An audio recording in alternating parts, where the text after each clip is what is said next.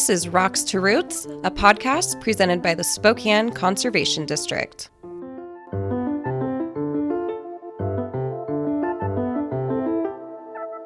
This podcast series is intended to share education and resources related to land management, conservation practices, and celebrate some of the great stewards of our land here in our region.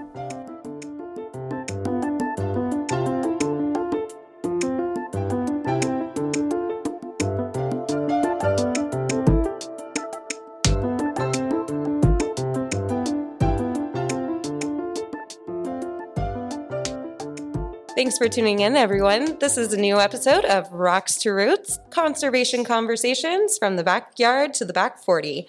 I'm your host, Hillary, and as always, joined with me is my co-host, Dwayne. Hey, how's everybody doing? Dwayne, how are things going up at the farm? Oh, it's going great. We're in full swing up at the farm, harvesting as much vegetables as possible in order to bring it to our community. And Awesome. And your guys' farm stand is open, correct? Yeah, it is. So we have a farm stand open up on the farm itself on Wednesdays 3 to 7 and Saturdays 9 to 1. So if you're looking for some nutritionally dense, fresh, organically grown food, come stop by. Awesome. And you guys are located where? Oh, I totally forgot my address. Yeah. Oh, man. Just right off the Palouse Highway off of 57. We're located about 2 miles up from Moran Perry on the Palouse Highway there. The gates will be wide open. We have flags that border each side of the gate and a big banner that lets you know you're at Vets on the Farm. So, yeah. Awesome. Well, before we get into our interview, I just have a couple announcements that I want to make sure and tell you listeners about. The first announcement is that the Spokane Conservation District is hosting a conservation celebration on September 25th. From 10 to 4 p.m. It's also going to be our 80th birthday party. So we'd love for you to stop by our new campus, which is located at 4422 East 8th Ave in the Spokane Valley. We're going to be hosting a children's scavenger hunt, some other children's science events during the morning, and then in the afternoon we'll be hosting a farmers market with the South Spokane Farm Corridor members, and also be giving a presentation on our volunteer opportunities and other programs that we will be facilitating throughout the next year. And the second announcement I'd like to make is that we, at this time, are still planning to host our Farm and Food Symposium. That will be happening November 5th and 6th downtown at the Centennial Hotel. And this year's keynote speaker is going to be Ray Archuleta. He is a certified professional soil scientist with the Soil Science Society of America. Ray has over 30 years' experience as a soil conservationist, a water quality specialist, and a conservation agronomist with NRCS. We are super excited to host Ray this year as he speaks to a vast audience, encouraging and helping them achieve their regenerative agriculture goals and objectives. So stay tuned. Make sure you check out our website, SpokaneCD.org, for more info on both of those events that are coming up. All right. Well, today we are excited to be sitting down with Natalie Towson. Natalie works with the Spokane Regional Health District, and she also is on the board for the Spokane Food Security Coalition. And so, Natalie, we are so happy to have you here. Thank you. Thank you. It's great to be here. So tell us a little bit about your background and how you first became involved with the Spokane Regional Health District. Sure. Well, starting off very young, health and nutrition values were instilled in me by my parents and my family culture. My mother grew up in poverty on a farm in eastern Canada, and my father grew up in modest conditions from immigrant parents in California. So our family traditions were based on scratch-made meals, family gatherings, and conversations around the kitchen table, and the value of healthy lifestyle, healthy active lifestyles. So with all that, I gravitated to nutrition and went to UC Davis and got a deeper understanding in grad school on therapeutic nutrition, where I got my dietetic degree in nutrition. And then I also did my master's in public health, and it really opened my eyes to food systems and population nutrition. But what inspired me to go into public health nutrition as opposed to clinical nutrition, was my dietetic internship at the Veterans Hospital. And I noticed that many of the veterans had amputations, and I thought, oh my goodness, there's so many explosions, you know, and mines that they must have walked on, and I just felt sick, like, this is so sad.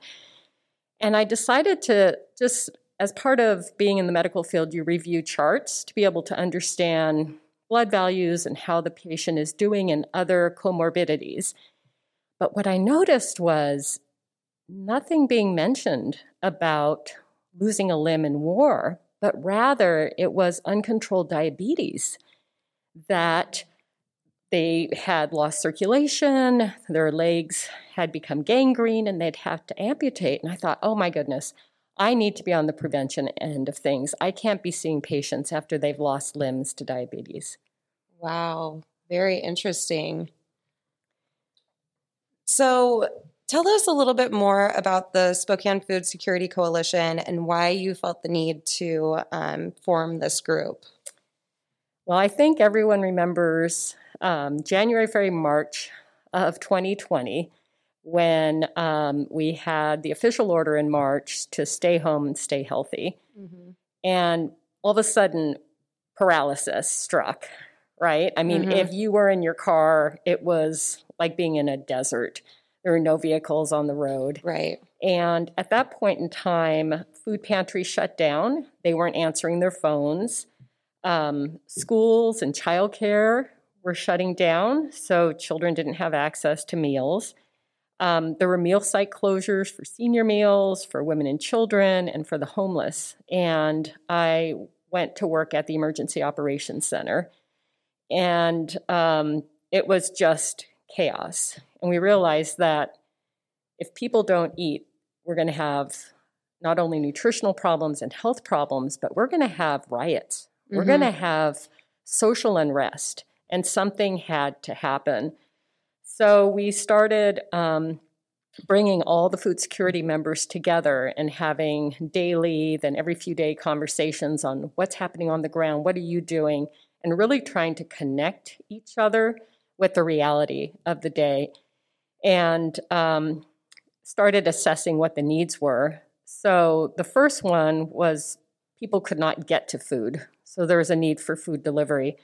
Another one was when we were working with the zone in particular, that people needed to get foods that would nourish not only their bodies, but also that were familiar, so culturally mm-hmm. appropriate foods. Right.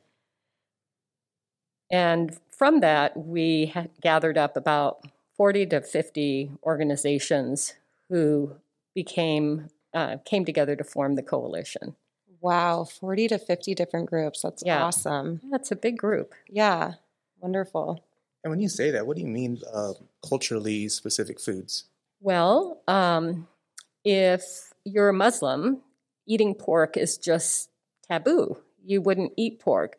So if you get a food box with canned ham in it, even if it's in the can, you basically, it's not okay to eat it because it was in the midst of everything else. So it's just really strong cultural and religious beliefs that without being aware of, you can inadvertently really turn people off or make them feel like a tough choice between respecting their religion and having food. So that's just one example. Another Gotcha. One, which a lot of people were having problems with, was finding flour to bake bread. But for many people, it was a stress release, whereas in other cultures, having naan or an unleavened bread was a fundamental part of the daily meal. So that, too, was a huge setback for families that were accustomed to being able to make their bread daily. Right. And so I want to hear from you, really, what does food insecurity mean? You know, I'm so glad you asked, because in government, we make up all these strange words that people can't relate to. Right. You know, back in the day, we just called it hunger. And mm-hmm. to be quite honest, there's this amazing organization called Frameworks, And they're saying, go back to the word hunger, because people understand that. They understand that when you're hungry, it's a very real, visceral feeling, and it leads to not only desperation, but inability to think and function. Right. So that is, you know, one way to look at it. But there is a USDA definition that I think is not too bad that I actually use, and that is looking at food security. So flip it around. So food security is having enough food for an active and healthy life for all people all the time. So for me, that makes sense. So when you don't have enough food to be healthy and active, then you're food insecure. Okay. And then there are gradations from low food security to very low food security. And it has to do with the number of days per month that you don't have enough to eat, basically. Mm-hmm. So what would you say are like the top factors that contribute to food insecurity? Well, I think we're learning more and more, and I think the whole community is learning more and more about this thing called social determinants of health. And so we live in these systems that do a lot of different things, and the food system is one.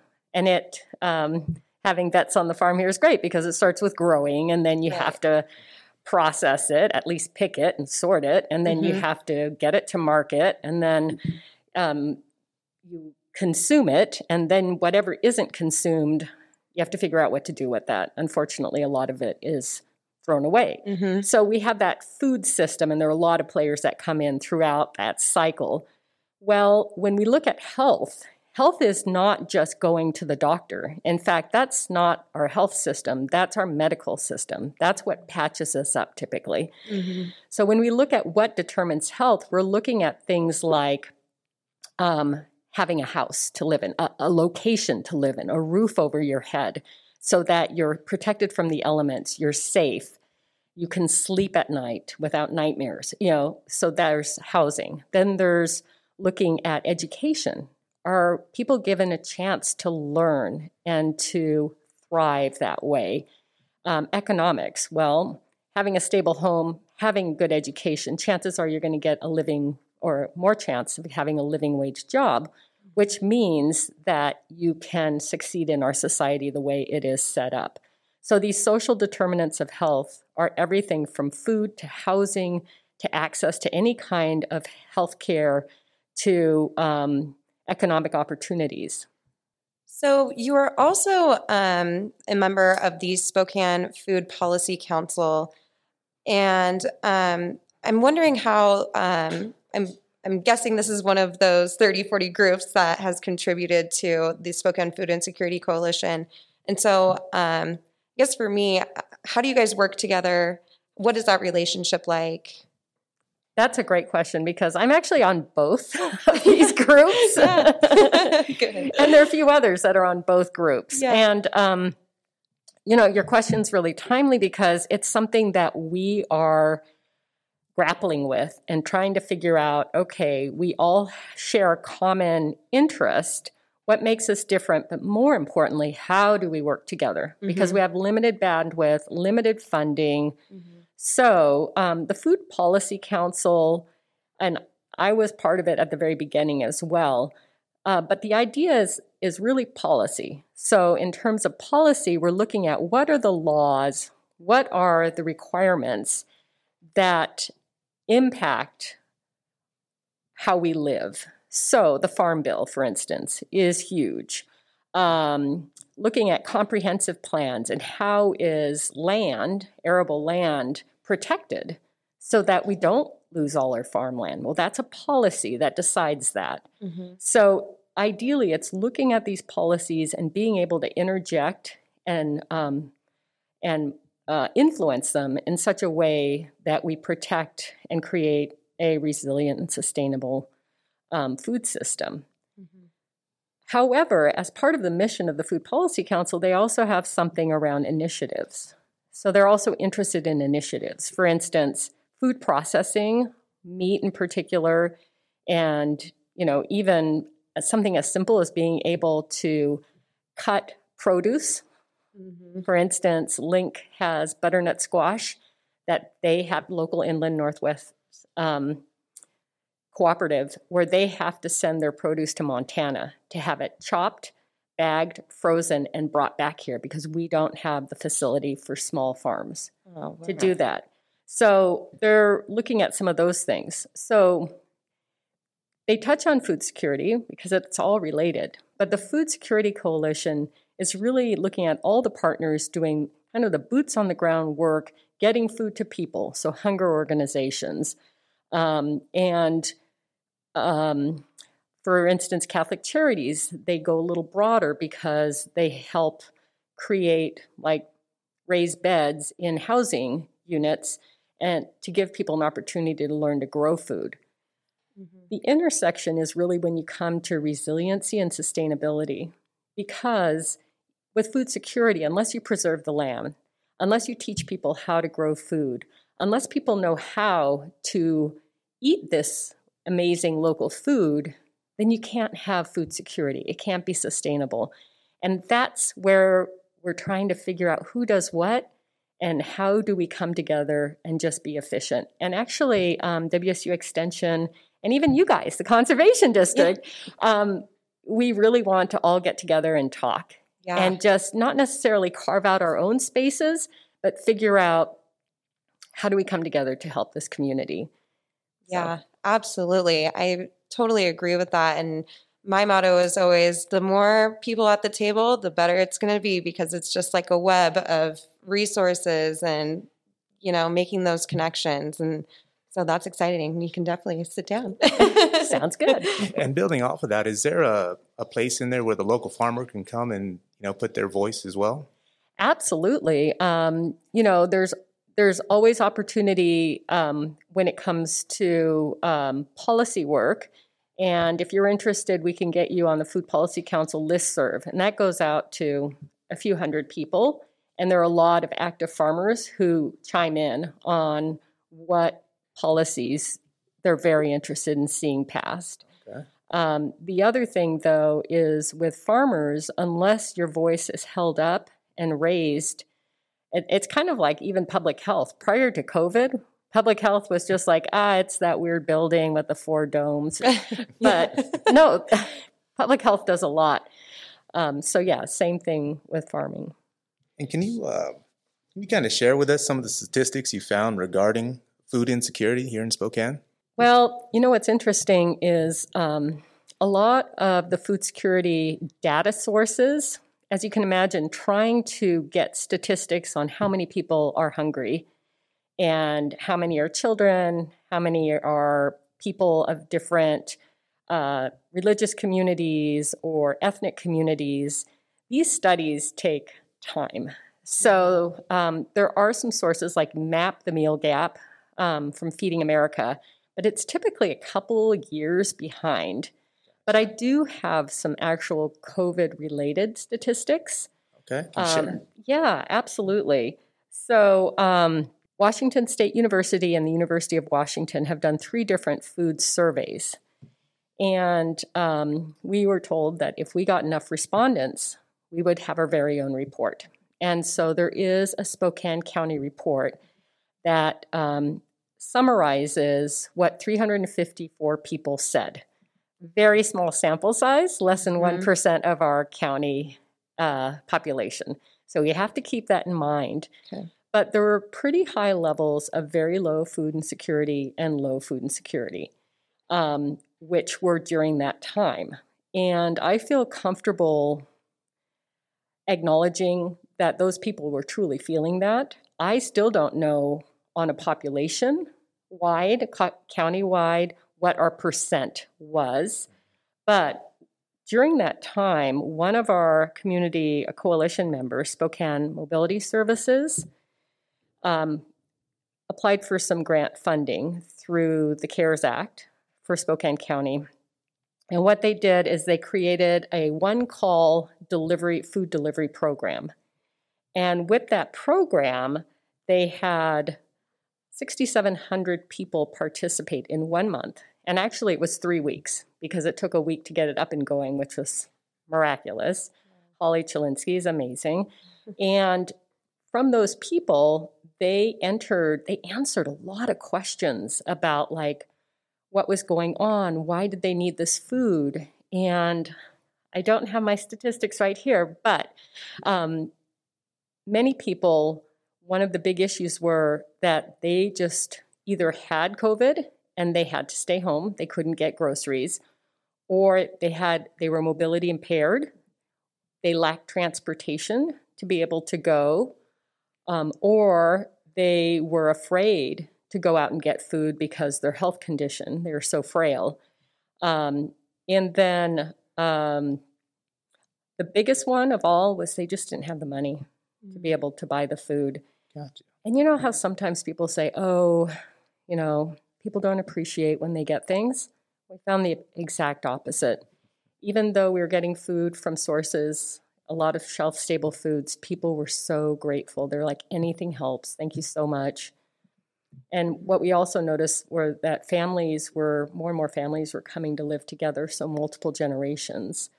And, you know, if your income doesn't go up, how do you all of a sudden go from feeding one or two to feeding five? Mm-hmm. So. And this program you're talking about, was this the SMS program? Yes. All right. So I heard it was over 80,000 pounds of food? That's right. All right. Yeah. Great. Yeah. And we had some farm fresh food in that as well. Fresh food, yes. Yep. Great program. Wonderful. Good. Does that apply to someone who, well, first off, is that program going to still be around once the CARES Act ends? Well, it was only funded for 1 month. Oh, gotcha. Oh, wow. Okay. Yeah. So what was great is that the proof of concept was solidified. This works. But now, you know, it's a matter of going after funding and really trying to make a systems change, which takes a lot of time and effort. Yeah. And those people that were being helped through that program, where would they go now if everything continues the way it is and they're still food insecure? Well, one thing that happened at the beginning of COVID was that, as I mentioned, the food pantries, which are the little food banks. So technically they're pantries, and the big banks are Northwest Harvest and Second Harvest. Those are the big banks. So the pantries had shut down. One of the main reasons was that the average age of a volunteer in a pantry is at least 65, if not close to 70, so high risk. But they shut down because all of a sudden you weren't supposed to have people going into your facility, right? And it wasn't until Second Harvest was able to, actually the state was divided into three regions, and Second Harvest had Eastern Washington, and all the food, there were big food banks covering each of the regions. And with that came CARES funding to be able to purchase boxes, because all of a sudden everything had to go into a box, get a huge supply of shelf-stable foods, more than ever, because Second Harvest has actually pivoted and gone to doing more produce. And then they needed manpower, right? Mm-hmm. And what happened? Do you remember? National Guard came in. Mm-hmm. And it was because of the National Guard that they were able to box up hundreds and thousands of boxes of food, get them out efficiently, not only in mass mobile market distributions, but also to all their main pantries, their 21 emergency pantries. Okay. And then the pantries did the trunk, you know, drive through, we'll put the food in the trunk. So. Mm-hmm. Which you did a program like that with the Inland Northwest Farmers Market Association, the Farms to Families Food Box Program. Yes, we worked with them, and we moved boxes with Big Dina, our truck, and took it out to just different areas where people were in need. So yeah, it was a fantastic program. I have to say, and I'm not just saying this because you're sitting across the table from me, but I have never seen a more exquisite, amazing food box than those farm to community boxes. They were beautiful. Yeah. How many pounds in each of those boxes? I think they got up to 30 pounds or something. Depending, especially when it had the milk, it kind of went up. Mm-hmm. But yeah, 30 to 40 pounds a box. And then we'd be in Dina alone, just us at Vets and the Farms. We were moving 200 to 500 boxes in our truck. And then of course, in the Northwest Farmers Market Association, they still had thousands of boxes or a large number of boxes they're pushing as well. So, yeah. It really was great to see how community came together in that time last year. So going kind of back to the statistics, I want to ask, is there a more vulnerable group when it comes to food insecurity, or is it really just across the board? Well, I think a couple things. What we know, and it's finally been blatantly clear that everyone must acknowledge it, is that communities of color are at higher risk. Mm-hmm. And this is across the board. It's across the board with COVID infections, but it's also across the board for chronic disease. And it was as well across the board for food insecurity. That said, one thing that we've always known, even before we've disaggregated data, is that children have always been the most vulnerable when it comes to food insecurity because they're entirely dependent on what their parents can provide, right, or their ability to get food at school or somewhere else. So what would you say are some of the biggest challenges and or resources that you need currently? Well, I can say... Okay, so one of the biggest challenges is getting the word out to all these most vulnerable communities on how to access various food security programs. In particular, the Supplemental Nutrition Assistance Program, or SNAP, is one that if you are a legal citizen, you can have access to. It's a little trickier if your immigration status is questionable. So you have to be here with some sort of permit. And I just read something that you have to be here several years before you qualify. So that's tricky. Mm. WIC, however, the Women, Infant, and Children's Program, has none of those requirements. And WIC is one of the most underutilized nutrition programs that we have. Oh, wow. And it's... From a dietitian's point of view, it's one of the most nutrient-dense programs just because specific foods, only specific foods are approved. Fruit and vegetables, milk, dairy, cereal, things like that, grains. Mm-hmm. So can't get a bag of chips, but you can definitely feed your children and make sure they're healthy. So speaking about nutritionally dense food, when it comes to... food insecurity, is there a line drawn there, whether or not you're eating, 25-cent ramen all day long or you're eating nice, good, healthy vegetables? If you can have boxes of ramen, are you now good or are you still food insecure? Well, if we go back to the food security definition that I brought up earlier, I think that's why I really like that definition, is because it's having enough food to be healthy and active. And your health will deteriorate over time if you're trying to survive only on ramen. It's just not adequate. So it will take a bit, though, especially for a younger person to show. But like energy level would probably wane, especially if that's the only thing, because it's a zero-fat diet. Mm-hmm. High sodium, but no fat if you're just having ramen. Gotcha. Yeah. So I want to ask this question just because we do have a farmer in the room. So I know that like vets on the farm, they grow local nutrient-dense foods, but it's also their work. And so I know that they are, very giving and want to share, as much of their production as they can with the community.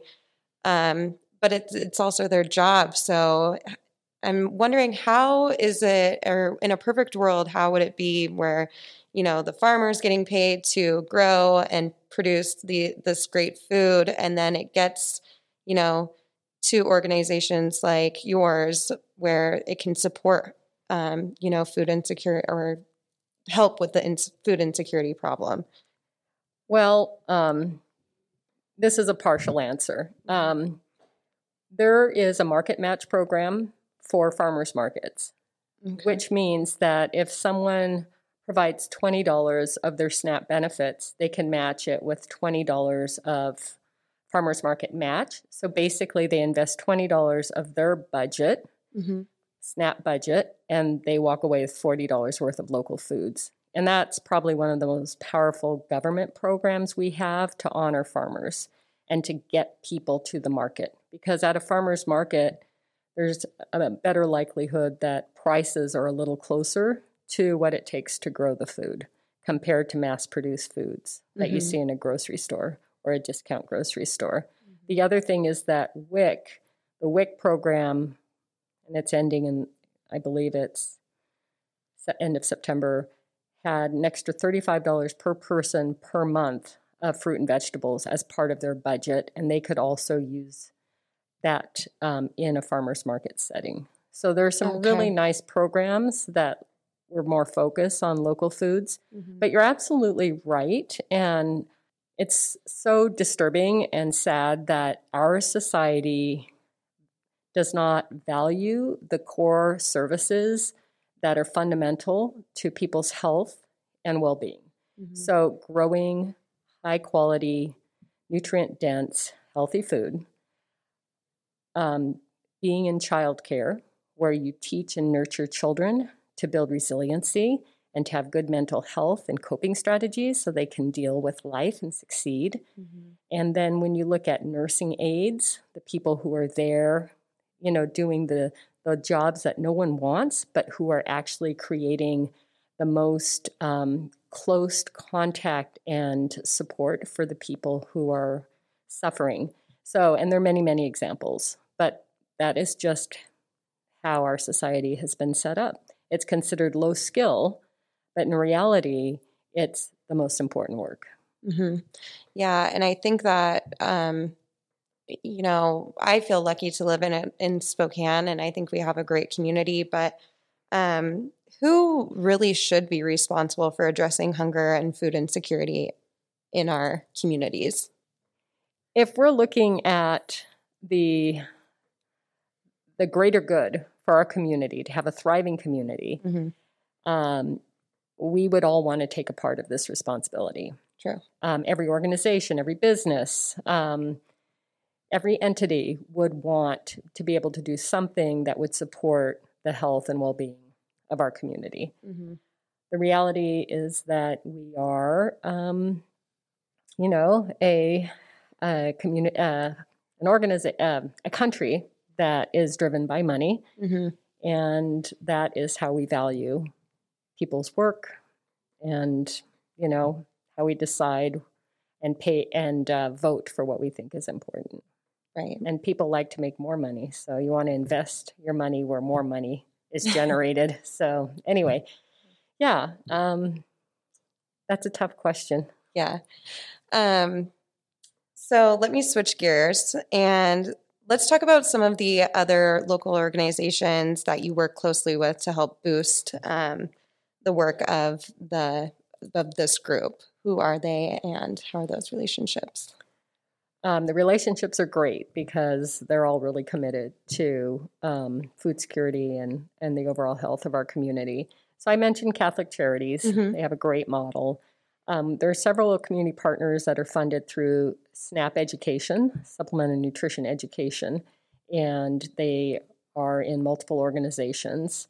We talked about Spokane Mobility Services. We have not only the big pantries, but we also have organizations like SNAP, the Spokane Neighborhood Association program, 211. We have the schools. The nutrition director from Spokane Public Schools is a part of the group. It's just everyone we could think of that has anything to do with food. We have people from the Homeless Coalition, Senior Meals Program, Greater Spokane Meals on Wheels, and also Spokane Senior Meal Program. So we have people from childcare. It's all across the board. It's across the board because it affects all people. Absolutely. And then I guess the one area that we could really use some more support, but it's tricky, is most of the people who are part of the coalition, one way or another, they're employed, and their employment allows them to spend time on this. But we really do need more people of color, people with different religious and ethnic backgrounds to be a voice. But to do them justice, we need to be able to have a stipend for their time. And this committee has no budget per se. It's just everyone providing a little bit of their time. And that's why we go after grants. So tell us a little bit about some of the ongoing and current work that your group facilitates to raise awareness in our community about food insecurity. Well, we spent the last 6 months working on a strategic plan, and that was a big part of our time and energy. Mm-hmm. We went, did all the typical things, doing interviews with people from all sectors of the food system. We did research on what's currently happening in our area, what are the programs that exist, and did a gap analysis to see where we're weakest.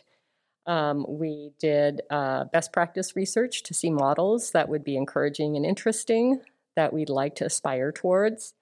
And then from there, we listed a whole bunch of initiatives and divided them up into categories and ended up with like six main categories, which we have turned into working groups and now are in the process of figuring out who wants to be in which working group. And then those groups will decide if we don't have enough capacity to take on six, we'll take on as many as we can.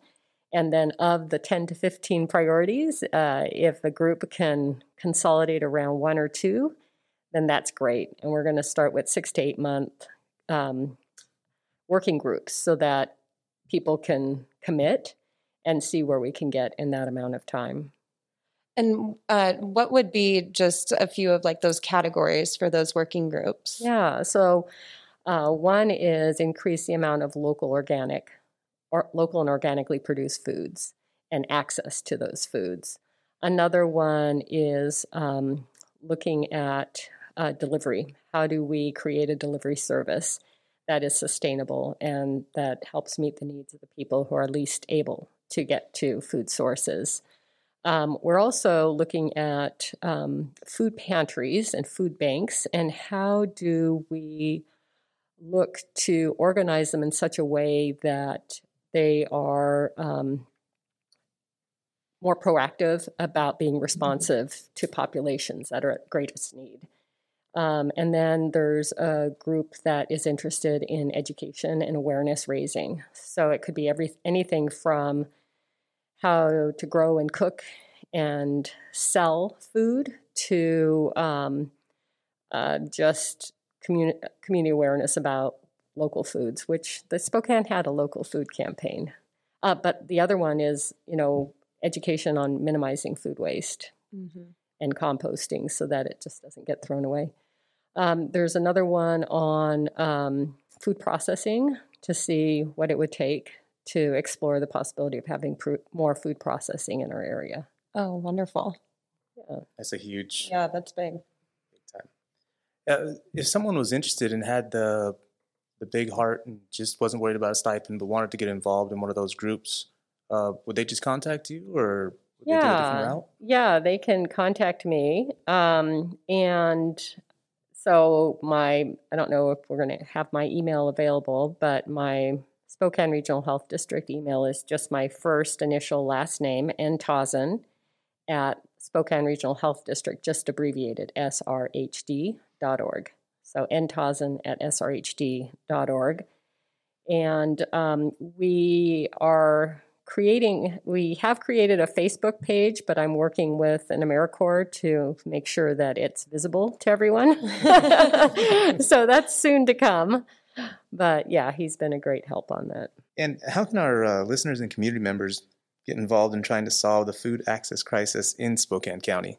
Well, volunteers are always helpful. So especially if we can get it to a community level, they can volunteer in their food pantry. They can see what they can do in terms of getting the word out. If they have their own Facebook pages, some neighborhoods have Facebook pages, so if they're aware of resources, they can donate money to what they want to donate to. For instance, if there's a meal program and they want to donate, X amount of money to help their food budgets, stretch their food budgets. So it's really, there isn't one central location, but there are agencies that are sort of part of all that. So there's the Women and Children's Free Restaurant, always looking for donations. Second Harvest is always looking for volunteers and donations. There's no reason why vets on the farm can't be asking for donations and connecting more with having high quality food go to people who can't afford the food on their own. Yeah. Nice. Heck yeah. Well, Natalie, this has been a fantastic discussion. I have learned a lot, and yeah, it's clear that improving food access to healthy foods and just getting that to our community members requires action on several levels. And so, yeah, I appreciate you being here. And so for those listeners that want to learn more and want to get involved with the Food Security Coalition, is there a website, or I believe you have a Facebook page as well? Yeah, so the website we don't have yet, okay. But, you know, my email is ntausen@srhd.org, and the Facebook page will be Spokane County Food Security Coalition. So it's a mouthful, not very catchy, and so it's remembering county, so Spokane County Food Security Coalition, and we hope to get that page up and active within the next couple of weeks. I just wanted to ask, because I came across some really interesting apps on my phone. Were you involved in putting out the three, I think it's called Harvest, Fooducate, and Healthy Out? No, I can't take credit for any of that, but there are some great apps. I agree. Yes, okay. Yeah, and I think ideally that would be a great way to connect people to being able to help, to volunteer, to donate. So, you know, basically, I don't know if you remember the Food Fighter program that Marcus Riccelli organized. They orchestrated that through an app. So, yeah, nice. Apps are definitely the way to go. Got to get on the technology wave, right? Absolutely. Well, Natalie, at the end of our episode, we always like to do what we call a Spitfire round, and it's just a way for our listeners to get to know you a little bit better. Are you up for it? Sure. Okay. Let's see. Dogs or cats? I used to be a cat person until I had a dog, and there's no going back now. I've got a 12-year-old black lab that is an absolute sweetheart, and I feel so connected with him. So dogs. Oh, love it. Let's see. If you could live anywhere in the world, where would you live and why? Oh, boy. That's a tough one. I would probably live in Switzerland in the mountains, and I would live there because I'd want easier access to the rest of the world. Nice. Oh, Switzerland. Yeah. That's awesome. I just came back from Colorado, and there's nothing like being in mountains and that mountain air. Yes. All right. So that's talking about travel. You know, we got to bring it home. Okay. What's your favorite movie, and do you have a quote from it? Oh, my goodness. Now you're really testing me. So I have not seen a movie in a really, really long time. Documentaries count. And so I will go with Netflix, because that's very accessible. Yeah. And, geez, I don't know about the quote, but it's just going to reveal what a nerd I am. It's called The Human Body, and it's a series. They have 5 or 6 different things, and they explore the science, human stories, computer animation graphics to illustrate it of the human body, and they take like one system after another. And it's just mind-blowing how well it's done, how understandable it is for the layperson with no science background. And there was one on the 5 senses, and this woman was born without any ability to hear, and she taught herself how to sing using her phone, where she could make a sound and it would show her what notes she was singing. And then she would mark with a marker where on her throat the sound was emanating from so that she could repeat it. And she taught herself to sing. Wow. But it was, I mean, I'm a geek. I love that kind of stuff. So well, no you made me feel better, because I actually do have that in my queue list. It's very far down right now, but I'm going to have to go back to it. Okay. Check it out. Let's see. If you could have any superpower, what would it be? I was going to say clairvoyant, but I think I would go crazy with being able to perceive and visualize everything. So superpower, I would say the ability to instantly get into a super calm meditative state regardless of anything going on and have my total faculty's ability to concentrate and to think clearly. But that's not like a traditional superpower. Yeah, so. That's a great one, though. I'm keeping that one in my back pocket for sure. All right. And then one that we ask all of our guests, Beatles or Rolling Stones? Beatles. The White Album all the way. Yes. Awesome. Well, Natalie, thank you so much for being here. We really appreciate you spending some time with us. And thank you to all of our listeners for tuning in.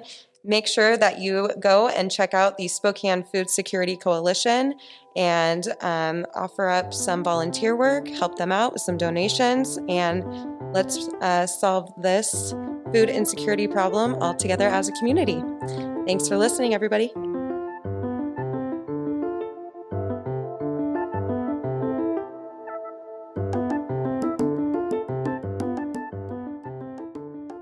Rocks to Roots is sponsored by the Office of Farmland Preservation.